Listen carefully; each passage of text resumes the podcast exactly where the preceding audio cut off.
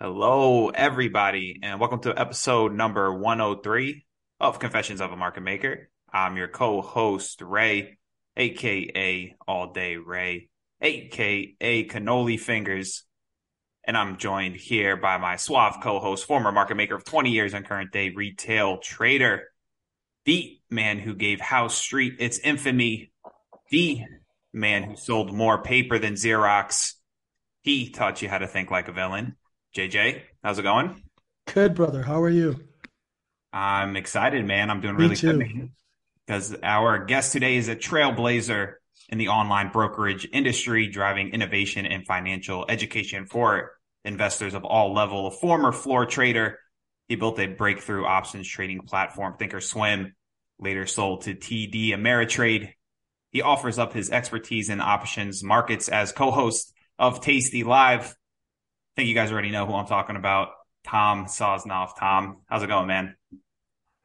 I'm happy to be here. Looks sounds like fun. Looks like fun.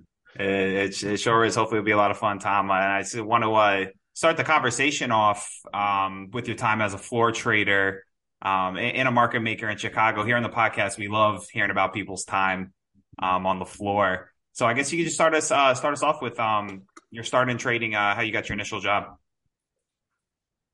So I'm a lot older than you guys, and I, I, when I graduated, I went to school in upstate New York, you know, state school, and um, when I graduated college, they it was the end of it was like 1979, 1980 when when interest rates were like 20 percent, and mm-hmm. you know there was pretty high unemployment, and there wasn't a lot of jobs for for new college graduates, and so the first interview I got was on Wall Street and they offered me a job. So I took it, even though I was a political science major, even though I had no idea what finance was about. Just took the job on Wall Street and started my career, um, you know, down on 60 Broad Street. And then about six or seven months into, you know, working for a big brokerage firm, I was working for Drexel at the time, Drexel Burnham. They're no longer mm-hmm. around, but um, they were like the premier boutique firm. And I met these guys, learned how to you know, trade options because was I was learning on their trade desk, and I just somebody offered me a job because I was young and single to move to Chicago. They put up the money. I moved to Chicago, and I was like, screw it, I'll do it. And I think I was 23 and I just loaded up my car, Toyota Celica back then, first new car I ever owned, and wow. drove to Chicago. I had never been like you guys remember the um you remember the the New Yorker cartoon where like the if you grow up in New York, like the end of the world pretty much ends at the end of the East River. Like nobody ever goes outside. That was me. I had never wow. been west of the East River in New York. And like going out to Chicago, I didn't even know where it was. Like I'd never been west of the Mississippi. I didn't even know if it was east, west, whatever. Um, so I went out to Chicago and I've been here for, you know, basically since 1981. Um, wow. so it's been, 20, uh, 42 years in this business. I started on the floor the first day I got to Chicago. I went on the floor of the Cboe. Um, the guys from New York, they blew out like a month later and I was just stuck here and, uh, um, built up, a, you know, built up a pretty good career. So nice. You know, that's it. That's, nice. that's my whole story in a nutshell. Yeah, no, that, that's real interesting that you didn't, you didn't really have any interest, um, in trading or the markets at first. What, what were your first like initial thoughts, uh, when you first started getting involved? You know, so so I didn't really know much about trading at all. I, I, I was kind of learning about finance like when I got the job, but I didn't really understand like trading and open outcry. And so I, I took a trip to Chicago, flew out to Chicago once with and and somebody set me up with with a tour of the floor. And I walked onto the floor of the Cboe. This is this was like, you know, 1981. And all it was was a bunch of like and it was a really old, crappy building and all this kind of stuff.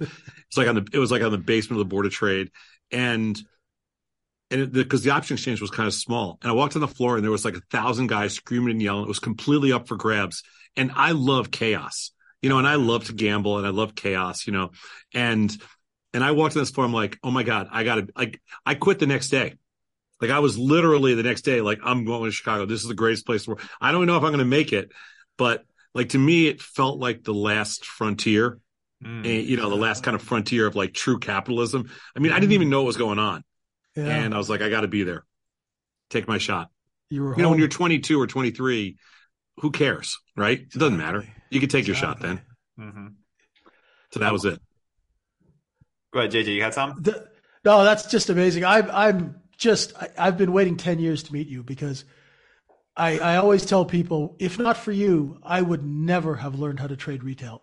You know, I, I directed order flow to market makers for 20, 25 years and did deals, took companies public, liquidated the stock into retail buying and created markets to sell into. But when it came to retail trading, I had no idea what to do. And in 2012, this kid said, you got to watch Tasty Trade. And because I'd been going from place to place to place and all these people were like, you know, I'm a waiter. Now I'm teaching trading. It was the first time that you, there was two old floor traders and I was like, oh God, I'm home. Like I felt, cause those are the guys who trained me, right? I saw you and Bat and I saw the way you were interacting. I'm like, oh, these guys know what they're doing. I'm just going to stick with them. And then I found Peter Reznicek and then the market profile guys with Jim Dalton.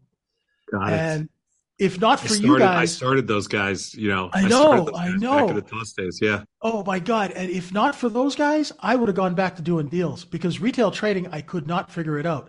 You know, and I still remember watching like Liz and Jenny.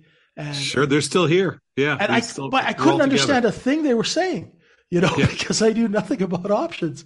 So I was like, oh my God, you know, like I could I can make markets in twenty different companies simultaneously, but I can't figure out how to trade one E mini. You know, Yeah. and it was it was just soul destroying. And then you guys were like this beacon of light. So I, I have to thank you for that. I'm so grateful. Love it. Love it. you know, That's awesome. And and, uh, and also watching you and Bat because my partner was Italian from you know from Long Island, so you know I I felt immediately at home, you know when I was watching you and Bat the way you guys interact and give each other a hard time and the stories and and stuff like that and it was from uh, Brooklyn, New York, Long Island. They're all the same. yeah. Throw them in with a bunch of Jews. It's all the same. It doesn't matter. You know. you know, I, I, and my guys were all market makers out of out of Jersey City, right? And uh, Yeah. Back in the '90s. So that's where I, I just immediately felt at home with you guys, and thank God for that because otherwise I couldn't figure out these candle patterns and all this stuff. And so it it took me a while, but I'm, I'm so grateful. And and meeting you is just like this is great. You know, I I, I was so excited all day. You know, I kept ready. ready. Are we sure it's 12:30? You know, like I was like I'm like a little kid. You know. That's cool. I love it. Yep. All right, so, we'll just take a, a quick second here to shout out uh, sponsors of the podcast, Apex Trader and Topstep Funding. Any listener of this podcast that has the skills to pass an evaluation can become a prop trader fully funded by either Apex or Topstep Funding. Our own Micro E Futures trading community has many members who are now fully funded. No need to trade with your own money. Keep 90% of the profits. To learn more, you visit our website at microefutures.com. Yeah, Tom, I, I love I love hearing about the the environment of the floor and how it just like encapsulates people. Uh, you know, the, the energy. Uh, it's you know, it's just a shame. I guess it's not like that anymore. No, it's gone. It's gone now. But it was it was amazing. You know, I wouldn't trade it for anything, but it's gone now. Yeah, yeah, yeah. un- Unfortunate, but I I want to ask you. Uh, I, I like all, asking all the guests this. You know, people look at you, uh, you know, revere you, etc. But I, I'm just curious to uh, maybe your learning curve to trading when you first started. Like maybe some of the struggles um, you had, if if any. Oh my God. Well, when I first started, when I first got to the floor, it took me probably two or three months before I even understood like half the remember I didn't I didn't grow up I just ended up there the first day. I couldn't understand what anybody was saying. Like they were talking a different language. I didn't understand the hand signals. I didn't understand all the slang. I didn't understand like the whole game. You know, like it really I I just didn't get it. And then you start watching like these these you know people would say like hey this guy over here is a really good trader you know so you start like watching them and try to learn but i had no clue for the first two or three months like what what was happening like i didn't have any idea then i figured it out um the, they they introduced like an index product back then called the S&P 100 it was the OEX and when they introduced that I finally had a place to go where there was a, where there was a lot of other like newbies because like nobody was established there. Hmm. so we kind of I kind of lived in that pit for then and and you know and made that my home for the next you know almost almost 20 years.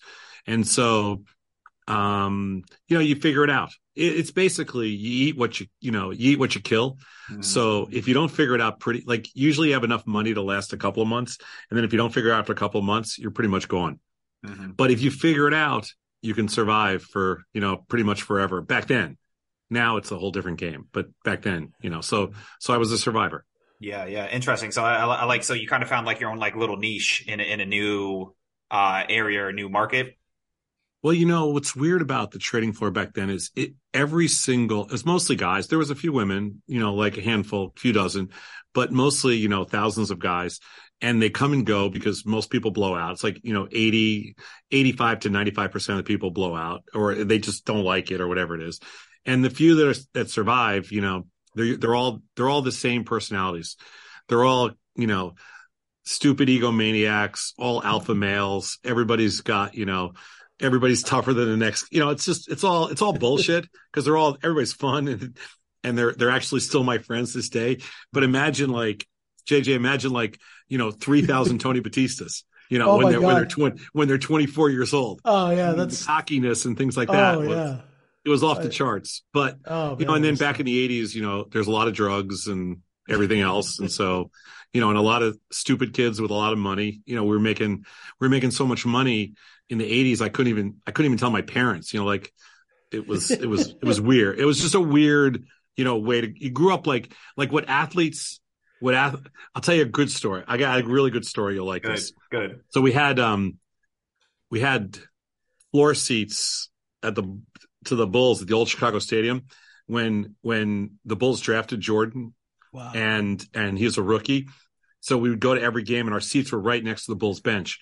And one night Jordan leaned over and he goes, Someday I just want to make as much money as you guys.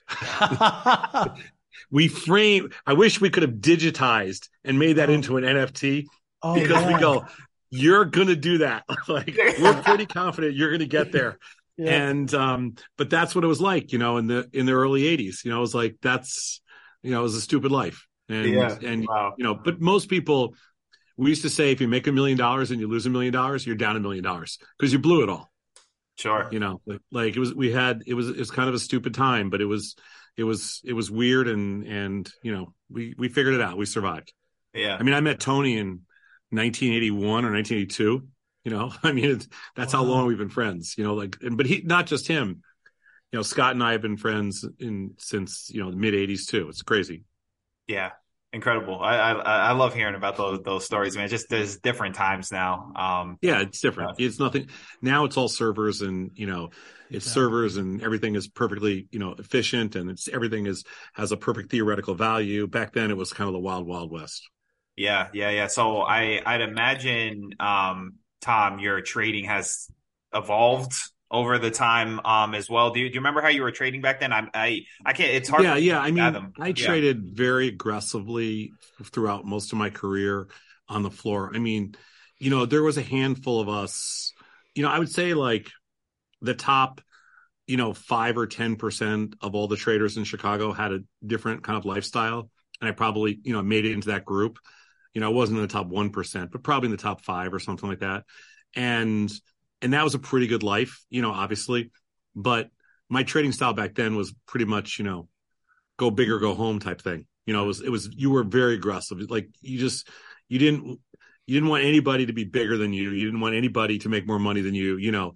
And now and but i don't i don't know what i knew. Like i learned the the the guts of the business but i really didn't learn the nuances of the business. Mm. it wasn't until after we left the trading floor um, and built thinkorswim that i started to learn about kind of like you know how to build technology um, how to put everything that i had learned in the prior 20 years to use you know how to kind of build up a methodology. I can trade completely different today but i'm i'm just as bad a junkie as i was you know 40 years ago. Like i'm i'm a true junkie but i but i i just trade differently today.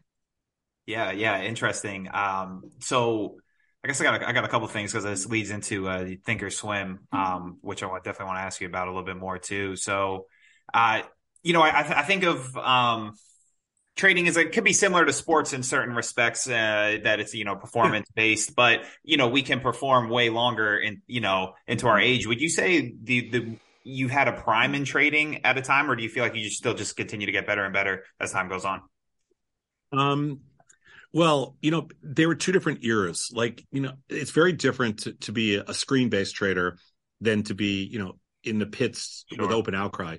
Um, the, uh, the open outcry part of the business doesn't exist anymore. I, I would say I didn't, I did that from my early twenties to my early forties, you know, so, so it wasn't, so I didn't really feel like, you know, there was a prime in there. I, I think the markets, you know, would present you with opportunity based on just whatever was happening. So you couldn't really look at it as, hey, I'm I'm a better trader today. I mean, clearly I was a better trader five years after I started than the than when I started. But if I was a better trader 10 or 15 years later, I don't know, probably about pretty close to the same. Mhm. I think on on the retail side now, you know, as a screen based trader, I'm definitely a better trader today than I was 10 years ago, than I was five years ago. I mean, we learn we have learned so much from building Thinkorswim and then building Tasty, and mostly from building Tasty. Mhm. Um, we've you know we've we have we built this think tank. We have this amazing technology today, and I think we've just every day we've learned stuff. So so yeah, I mean we've definitely learned a lot more in the last 10 years than I learned in the first 30 years. Yeah, yeah, no, that's that's that's very interesting. Do, do you think you having experience on the floor, um, being someone who's you know learned you know the just the the nuts and bolts of the business or like being in the business, um, gave you gave you an advantage coming into retail trading, or do you think it maybe hurt you in certain respects? I, I guess just kind of just speak to that. Um, I'm, I don't think it gave me, I mean, obviously the know-how part of it gave me, you know, some advantage at first. I don't think, um, I don't think we have any advantage. Like, I don't think I have an advantage today over like, let's say JJ trading or somebody else trading. I, I don't think I have any advantage, um, because I have a lot of other distractions and it, they're self, you know, they're self-inflicted, self-imposed, but I, so I don't really necessarily think that I have any advantage over anybody else. Um, but I think that, you know, there, there are certain, I've had certain experiences which give me confidence that I think maybe some people don't have, you know, with respect to certain situations. hmm Okay. Okay. Excellent. Um, so yeah, so so think uh Thinkorswim, um, obviously highly influential um in the trading space. Uh, just sure. yeah, just you just give us like a run rundown, just kind of from where this idea came from to you know down through the eventual sale. So in early, it's probably around early 1999, and we're in the middle of that crazy dot com boom. And um, how old are you? How old are you? I'm 31. 31. I'm, fif- so, I'm so basically, you know, you're you're I was young. Yeah, you're young. You're I young. was young. and, and so um so 1999 like was this crazy period where everything with a dot com on the end you know was was going crazy and um and and we were trading index products so where i was trading wasn't crazy it was just you know things things kind of weirded up in 1999 we are going into the kind of the changing of of you know going from 1999 to 2000 and the y2k and everybody was freaking out over that and it was a time when when I sensed that we were going to be within a short period of time, the markets were going to go to becoming much more automated, much more server based. I didn't, I couldn't, I didn't see a world where in 2009 there would still be open outcry. Like mm-hmm. I, I, I just saw the changes were happening and they were happening really fast. So I had this idea that we would build something and, and remember we weren't technologists so i had this idea we'd build something that was different and i had this i was walking through my house one night and and i called scott and i said hey i came up with this crazy name thinkorswim and i got this idea to build this you know multifaceted financial service company where we'll do a bunch of different things. We'll manage money we'll create options on anything and we'll build a brokerage. It had, it crazy parts. And i go he goes well how much is it going to cost? I go it's everything we've made over the last 20 years. And he's like and and we were partners and he goes and he goes and i go don't tell your wife. Like don't tell her anything. And i go i'm not telling my wife anything. Don't tell your wife anything. Just say yes you want to do it or no and i'll i'll it's cool i'll understand. And he goes i'm in. And so at that point we basically took everything we had made over the per, over the last you know 15 20 years together and we rolled it into you know thinkorswim. And we didn't know anything about building technology. And and so we just we, we were pretty good entrepreneurs because we had built a pretty cool business prop trading and Yeah. and lots of different you know um, money management and all these things but we hadn't really ever gotten into um, you know, any kind of technology. And we decided to go for it, and it it kind of worked, you know. But you don't you don't know that at the time. Yeah, That's, yeah, It's it's yeah, it's amazing. Sorry, let me jump in. As a trader, and actually taken companies public and created product, I, I find your journey amazing because not only did you create Thinkorswim, then you created, you know, a financial sort of an ecosystem with Tasty Trade. Yeah. And and brought people in, and then you went and created the small exchange, and then you actually created your own product, right?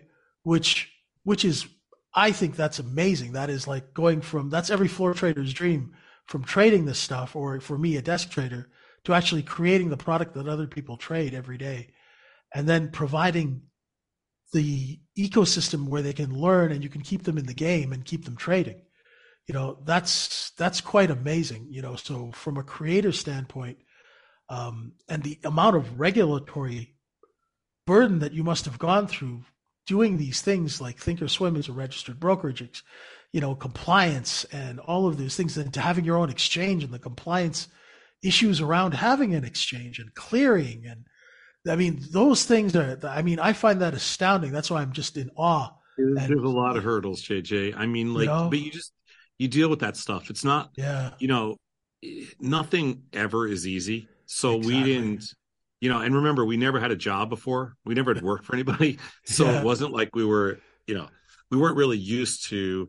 We didn't expect anybody to give us anything. So, so we just kind of put our heads down. We put together a really good team at Thinkorswim we first started, and and you know who knew, and we built some crazy cool technology on the backs of a bunch of young developers that we found, and um, we're still with them today. That's And- cool. You know, we kept the whole team together. When we sold Thinkorswim, we brought everybody back together and started Tasty. It's the exact same team. Nice. So we did it again, which is which is really cool, and that's that was what I wanted our legacy to be. Really, and it, and quite a legacy it is. I'm just uh, I'm just in awe of it. I think a lot of people who are trying to create things and things like that should look at your story and and you know take notes. Definitely. there's a there's a lot of interesting stuff in there for sure and and you know there there's not it's not like there wasn't times when you know things get ugly and you know there wasn't there there's definitely situations where you know you wonder is this all going to work or you know how's this going to play out but i i don't know maybe we don't maybe the prior 20 years and just taking a a, a crap load of risk you know got us through all that And it's it's nice too that you actually when you find the bid you hit it. I mean you know you uh, you know you know you were out of toss and then Tasty Trade with IG is uh, Yeah, but you know it's funny. We didn't we didn't like um we built Toss. We didn't have a we really didn't have much interest in what we were I mean, I shouldn't say we didn't have much. We had a lot of people were interested in what we were doing, but but we were kind of like the black sheep of the you know of that industry. So we didn't really 10 years after we started, we had um three cash bids for for Thinkorswim, and then we chose the TD Ameritrade one because um, we wanted their stock rather Mhm. than cash. Um, nice. And it's kind of a cool story.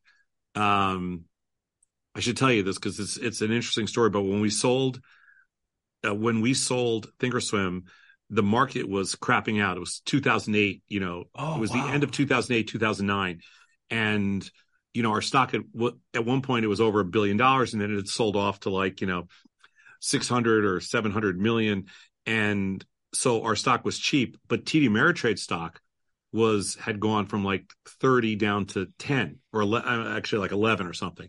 So their stock was dirt cheap, and all the financial stocks in that 2008 2009 you know period had gotten killed. So they wanted to do a full cash deal and and we didn't want to because we're like you know cash isn't your stocks we'd rather own your stock at $11 or $12 Oh, whatever it was than have the cash for the deal because i'm i'm more bullish you know because the thing that people didn't realize in 2008 and 2009 is our business was was was going up by like 50% a year and Yeah. the stock was going down by 50% Yeah. so I'm like, this is fucked up. You know, there are our market cap has dropped by three or four hundred million dollars, and our business has doubled.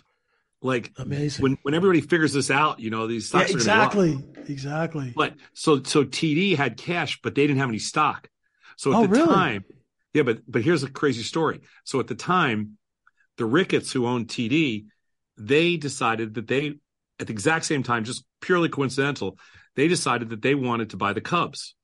I don't know if you remember the whole thing, yeah. but the Ricketts the Ricketts were going to buy the Cubs from the Tribune Company. So the Ricketts needed cash to buy the Cubs. TD needed stock to buy us. Oh, So we did a oh. three-way deal nice. where and so we did a three-way deal on the same day where oh, wow. where TD bought their stock back from the Ricketts, gave it to us, and and then they gave the Ricketts cash to buy the Cubs. Beautiful. And it turned out to be a good deal for everybody because TD stock, you know, tripled. Yeah. The the value of the Cubs tripled, and we Yeah. got ours, and you know, we got our money and Yeah. moved on, and we kept their nice. stock. Oh, it's beautiful. Crazy story, but um, but really weird how stuff happens that way. That's amazing. That that could almost be like that. That's almost like the uh, barbarians at the gate story a little bit, you know, with uh, you know how deals get done. You know, having done Oh, a deals- couple of yeah deals are they're amazing. I love to to see how you know the inner workings of them are. when we sold when we sold um tasty now here's another situation we built tasty in 2010 2011 we started we launched it and for 10 years not one person talked to us about you know about buying us or anything like that. And we didn't we didn't get a single inquiry. In 2021 kind of after the kind of pandemic wound down a little bit five different companies bid for tasty behind you know bid for us. And we settled on one that was global because we we wanted to expand globally and we didn't want to do a SPAC. And I think it. not doing a Yeah. SPAC was really smart. Definitely, definitely. Because once those guys blow out of their paper, they leave everybody hanging. You know. And yeah, the, the SPAC would have been a disaster. No matter how good we, no matter how good the firm is, the SPAC would have been would have been crap. Yeah. Um, but you know, we think we picked, we think we picked the right firm. You know, I mean, time will tell.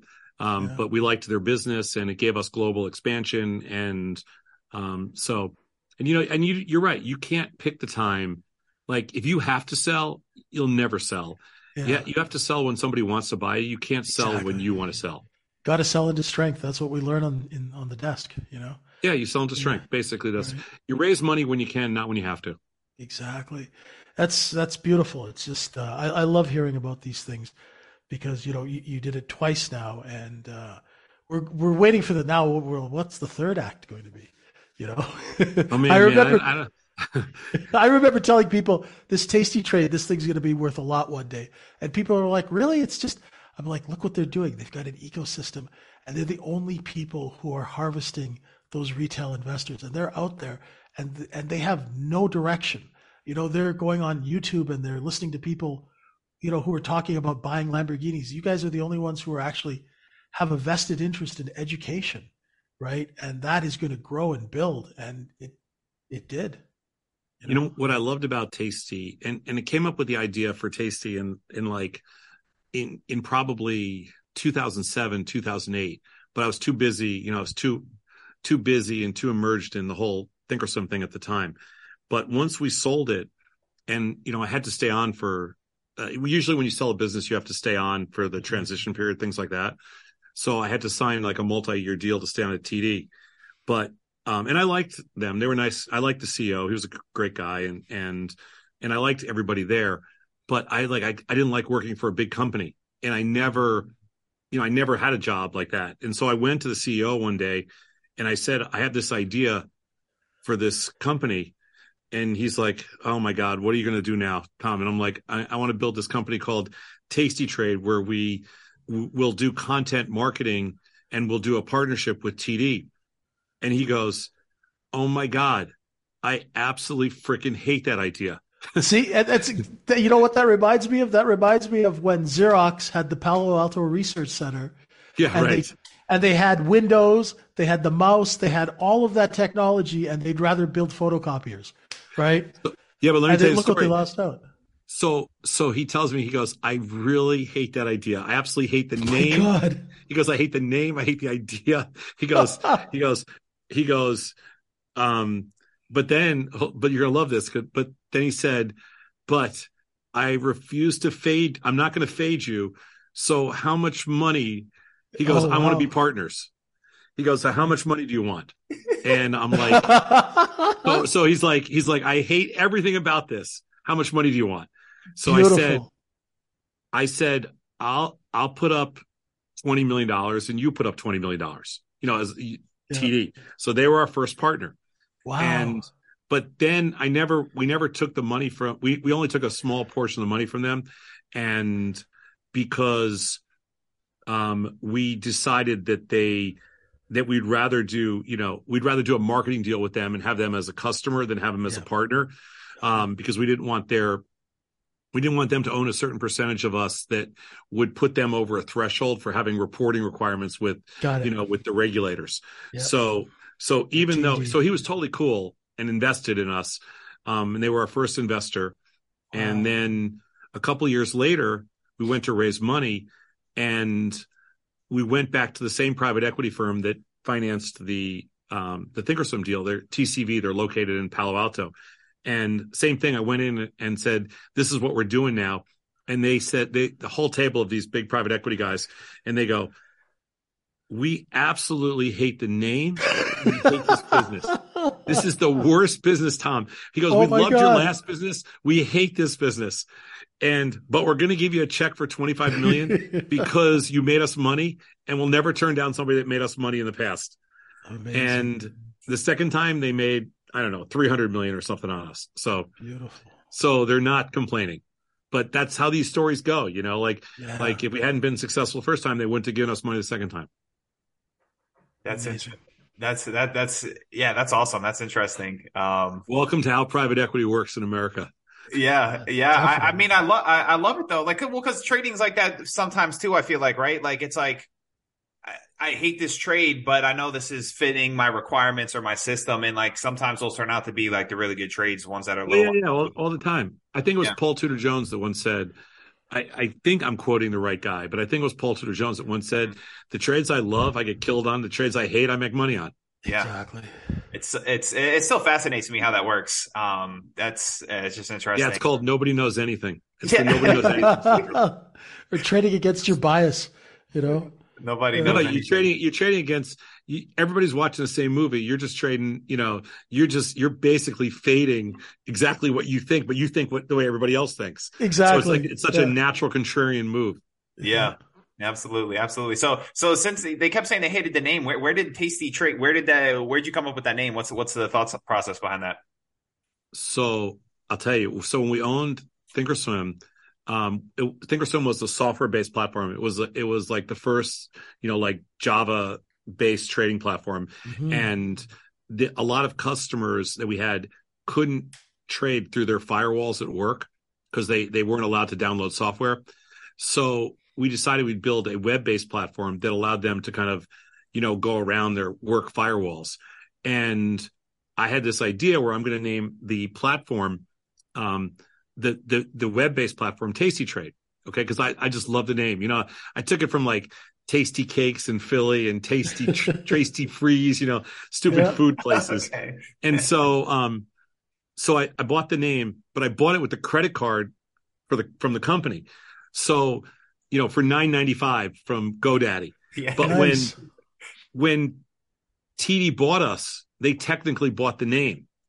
So when I was negotiating my deal with when TD bought us, you know, I had to negotiate my next contract with them for because I never negotiated before. Because you know, when you're the CEO, you don't negotiate; you just take whatever. So, so when I'm negotiating the deal, Fred's going. The Fred, who Tomczyk was the CEO, is going back and forth with me on all these, you know, crazy, you know, like you know, option plans, whatever. We're however I'm negotiating it, and finally he gets really frustrated with me. He goes, "Listen, you're not getting the freaking private jet. You're not getting all this other crap." I go, "I don't want it." I go, "I just want one domain name." He goes, "What do you want?" I, go, I want this domain name called Tasty Trade. He goes, Tasty Trade. What's that? I go, it's just a domain name. I bought it for nine ninety five with a company credit card. He goes, how much is it worth today? I go, nine ninety five. So he goes, nine dollars and ninety five cents. I go, yeah. He goes, and that's all you want, and then we're done. I go, yeah. So he goes, the name's yours. We're done. And that's wow. how we kept I kept the Tasty Trade name, and that's why when I launched the company, you know, a couple years later, that's why he was so he, he laughed about it because he's like, "Yo, that stupid name again. Here it goes." Because you're never going to be successful with that. That's great. Uh, you know, listen, it doesn't. You know, we're just having some fun. Just having fun with it. That's awesome. Stupid name, but but serious technology. Yep. So so with Tasty Trade, we uh, you you brought up the uh, the pandemic a little bit earlier. I'm curious yeah. to to what were I guess just your observations because there was obviously a boom in retail trading uh, with people being home and stuff. Uh, just curious to what some of your observations were uh, during that era. Well, it's funny because um, so so I had worked for a really long time, last twenty some odd years, you know, since we left the trading floor, trying to find, you know, what's going to turn like the mass like like what is the event or what you know um how are we going to get all these people especially young people interested in markets? And i i couldn't i couldn't i tried i tried everything but i just couldn't figure out like the secret sauce. You know what? Like like we built an amazing organic company that that introduced trading to literally to millions of people but i never could get to that that crazy, you know, hurdle where where it like brought in like five or 10 million people type thing. Mm-hmm. And that's what Robinhood essentially did. You know, through the virality of of their platform and the virality of their release and the timing of everything else, you know, Robinhood really, you know, struck gold with just with that whole movement. And, you know, our business exploded too, but it was much, you know, on a on a completely different level.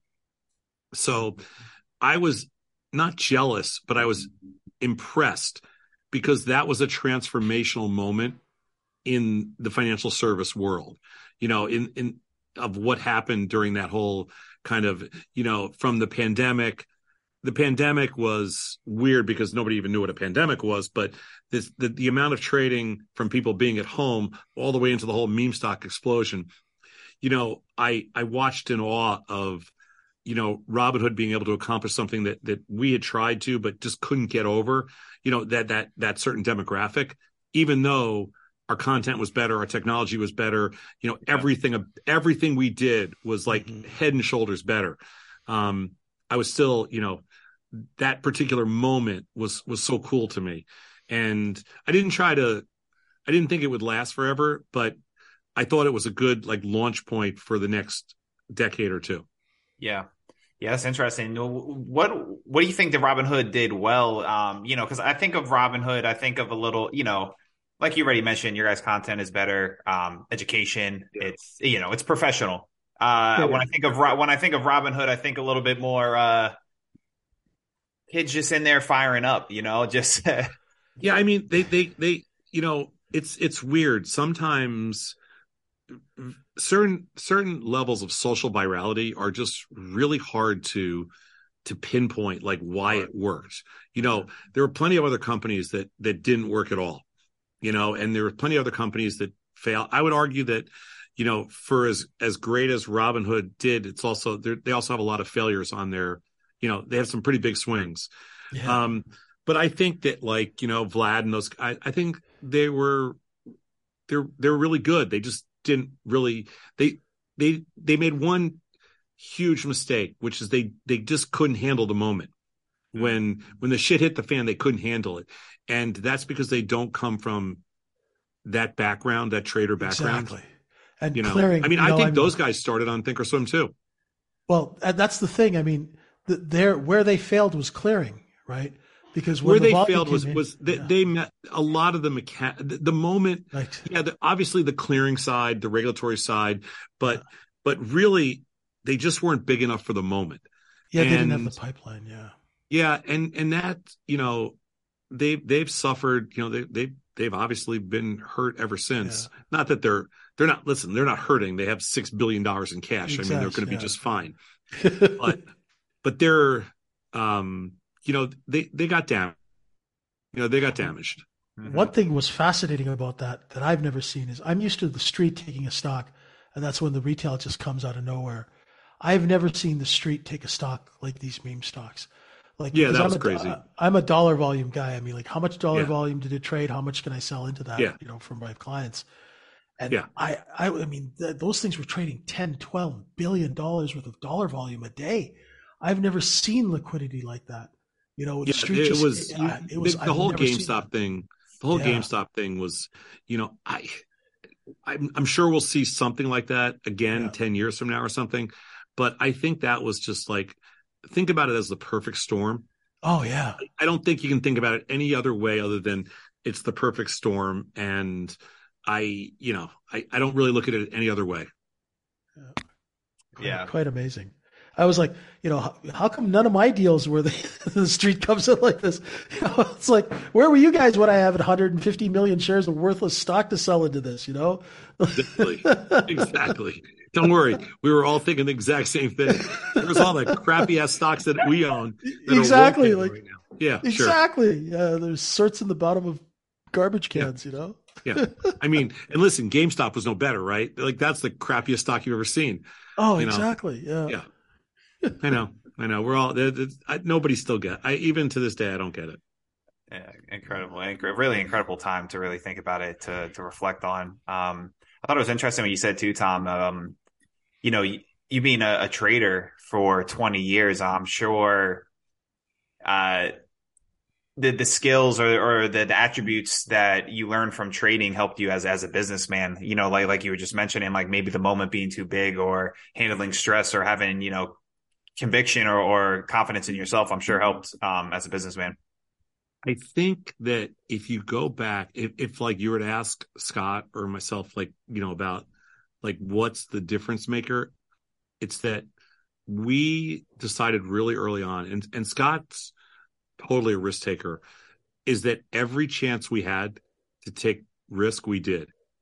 Like we never turned down a deal or turned down, you know, like we don't turn down, just like we don't turn down interviews or whatever it is. We don't turn down podcasts. We don't turn down deals. Like we'll talk to anybody, um, and we will n- never turn down an opportunity to take risk. And and you you know you don't realize how many times in your life, you know, you're going to end up in a situation where you have to make a decision that's a risky decision, and most people opt not to take the risk every single time and we opt to take the risk every single time no matter what even when we don't even kind of love the risk reward we'll still take the risk Mhm. because you you you'd be surprised how many times you make you know crappy deals work for you and good deals don't work you know so like it's it's weird that way but that's how we think Yep. Yep. Excellent.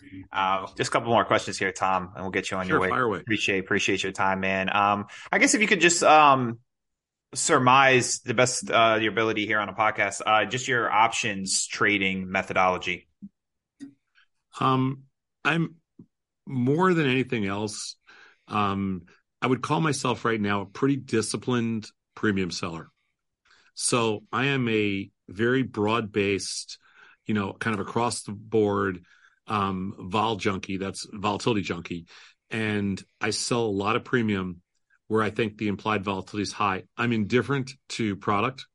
Mhm. um the meaning i don't care if it's if it's an index an equity a future i don't really care. They're all the same to me. Um i mean i trade i trade some passive instruments too like i'll trade some crypto and i'll trade you know occasionally some some stocks things like that. But um i'm really kind of an across the board premium seller. Um i try to keep i try to keep my deltas intact you know either wrapped around zero or or if I'm a little bullish, I'll keep them long. If I'm a little bearish, I'll keep them short. But I usually try to keep a, a pretty decent amount of of positive decay theta working for me. And that's my trading style. It's a little bit different. You know, I have the mentality of um I like the market to beat me rather than I, I don't think I'm that good at trying to beat the market. I Mhm. think I'm better at letting the market try to beat me and then and collecting premium in the process. So that's my style.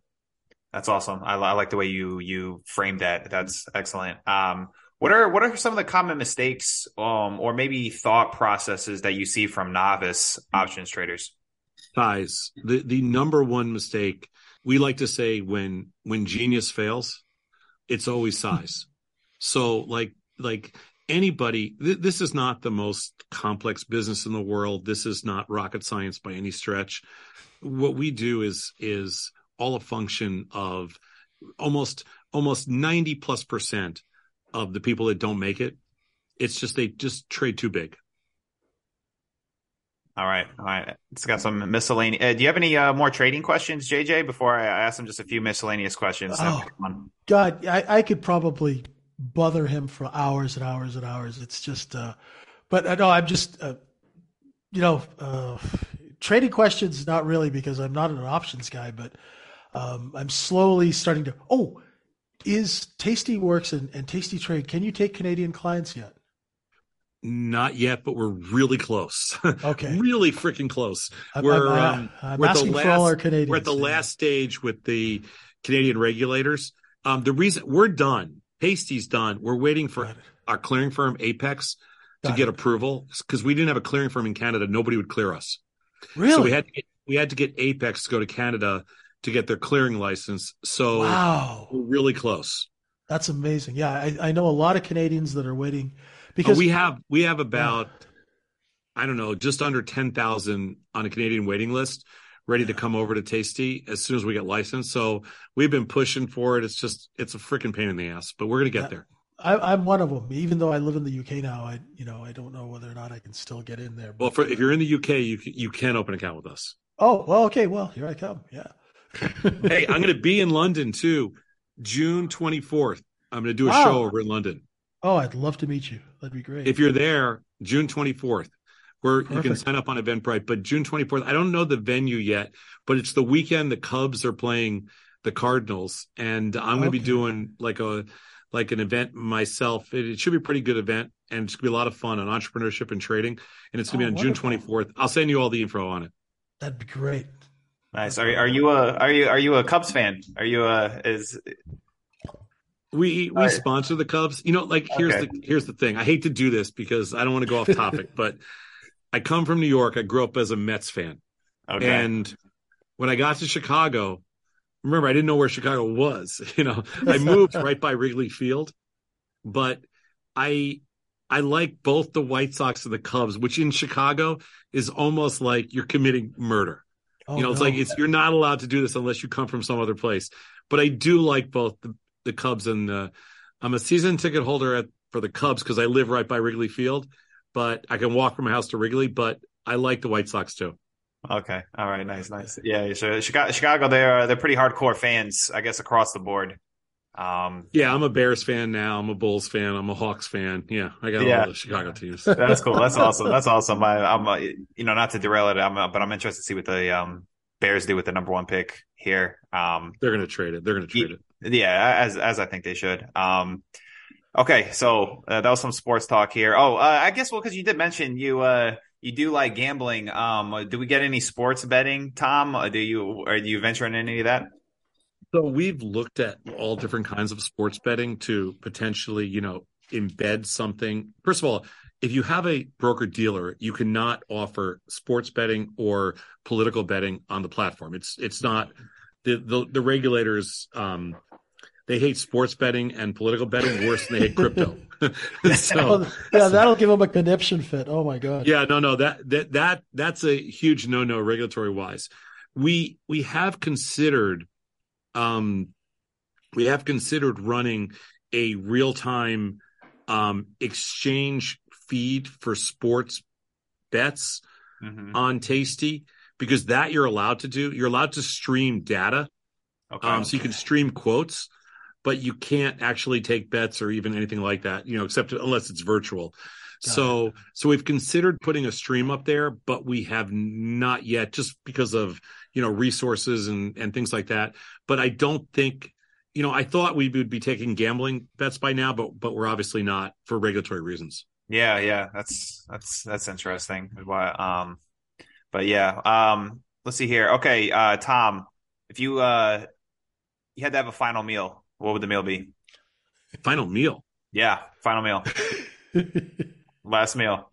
You know, I, I read about all the final, me- like I'm, I don't know why you brought that up because like I just read an article, I think it was like a couple weeks ago about like all these, um, you know, serial killers, all these people that were, were they had their last meal. You know, like like they go through the whole list of all these crazy convicts that were The weird ones. Yeah.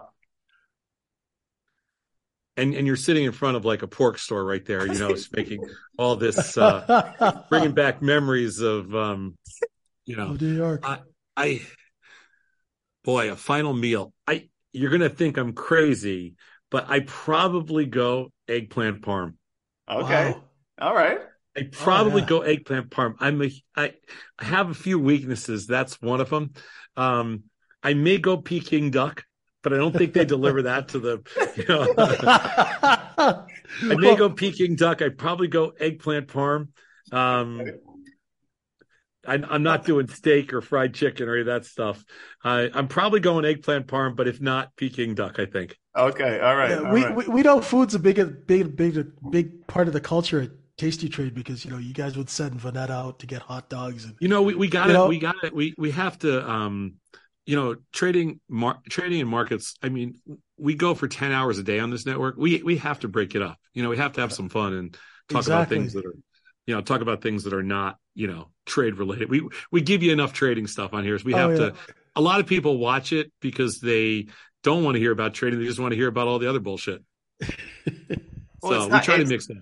It's nice. I mean, that's something me and JJ always It- talked about too. You got to have Oh, fun yeah. it, man. Sometimes it's just too dry. Like people that are just always just trade, trade. It's oh yeah You can have fun, you too. It gets, it gets Yeah. it gets to the point where you're like, all right, already enough. I've heard, you know, like I got Yeah. it, I got it. You know, like I want to hear, I want to hear the real stuff. You know, like I want to give people a taste of Chicago that don't usually get out here. You know, things Yeah. like that.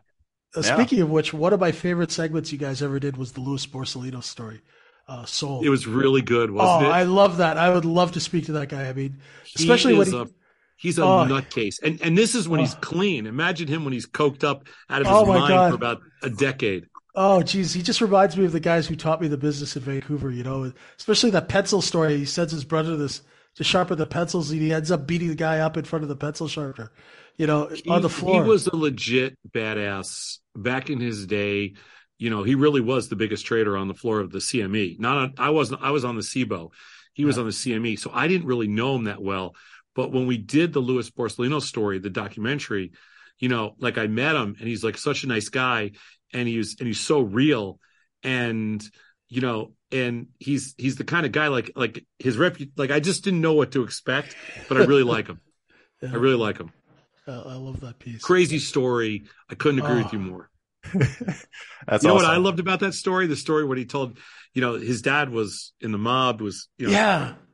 killed. But the story he told what his dad, when somebody owed his dad money, and they from the the Blackhawks like team manager, and and all those mobsters went out and played hockey one night at midnight at Chicago Stadium, pay off the debt. I thought that was one of the greatest stories I ever heard. Oh yeah, no great. kidding. Amazing. Yeah, that was great. That's incredible. That's that's awesome. Um, all right, so you're from New York. You moved out to Chicago. I know a lot of people like to debate about the pizza, but I I assume you're a New York pizza guy, or have you switched? I have so switched so long ago. Chicago pizza is so much better than I can't even Really? when I have New York pizza now, and I go back to New York a lot. When I have New York pizza, it's just something's missing. I can't tell you. I don't- something's missing. Oh man, he switched. Wow. He switched up on But us. but I will tell you this. So so I, I kind of grew up part of my life in New Haven, Connecticut, and Mm-hmm. if you said to me, "What's the best pizza in America?" It's Pepe's. You know, it, it could be Sally's, but I'd say it's Pepe's. New Haven pizza is the best pizza in the world. Um, but Chicago over New York, I'm going to go Chicago. Oh wow. Okay, you, you have it here, folks. You have it here from Tom. But I think. uh Um. Okay. Last thing. Uh. Outside of trading, Tom. Uh. What recreational activities uh you like doing? You, you've never heard me talk about this, huh? I'm I'm hobbyless. No, I I'm haven't. the worst. I'm hobbyless. I have nothing. No, still I don't nothing. do. eh? any- I don't do anything. I have nothing. I have no Wow. hobbies. I don't do anything. Um, I I really, yeah, I'm pretty bad. I don't really um, I don't have anything in my life. I mean, I don't want to make it sound like I'm nothing, but I don't really do anything else. Like I build stuff, but you know, Yeah, exactly. well, Yeah. Build that's- companies. Yep. I love building companies. I'm invested in a lot of things. I work all the time on all the crazy stuff I'm involved with. but I don't really have like, you know, crazy hobbies of other things. I Mhm. actually I like to go around and do speeches and stuff and I like to do things like that, but I'm not really I don't have like these, you know, I don't have these crazy hobbies anymore. I mean occasionally I'll go to Vegas or occasionally I'll go on vacation, but not really. Yeah. What do you what, what do you uh what are you uh, playing in when you go to Vegas? Um well I'm capable of playing anything, but nothing really well.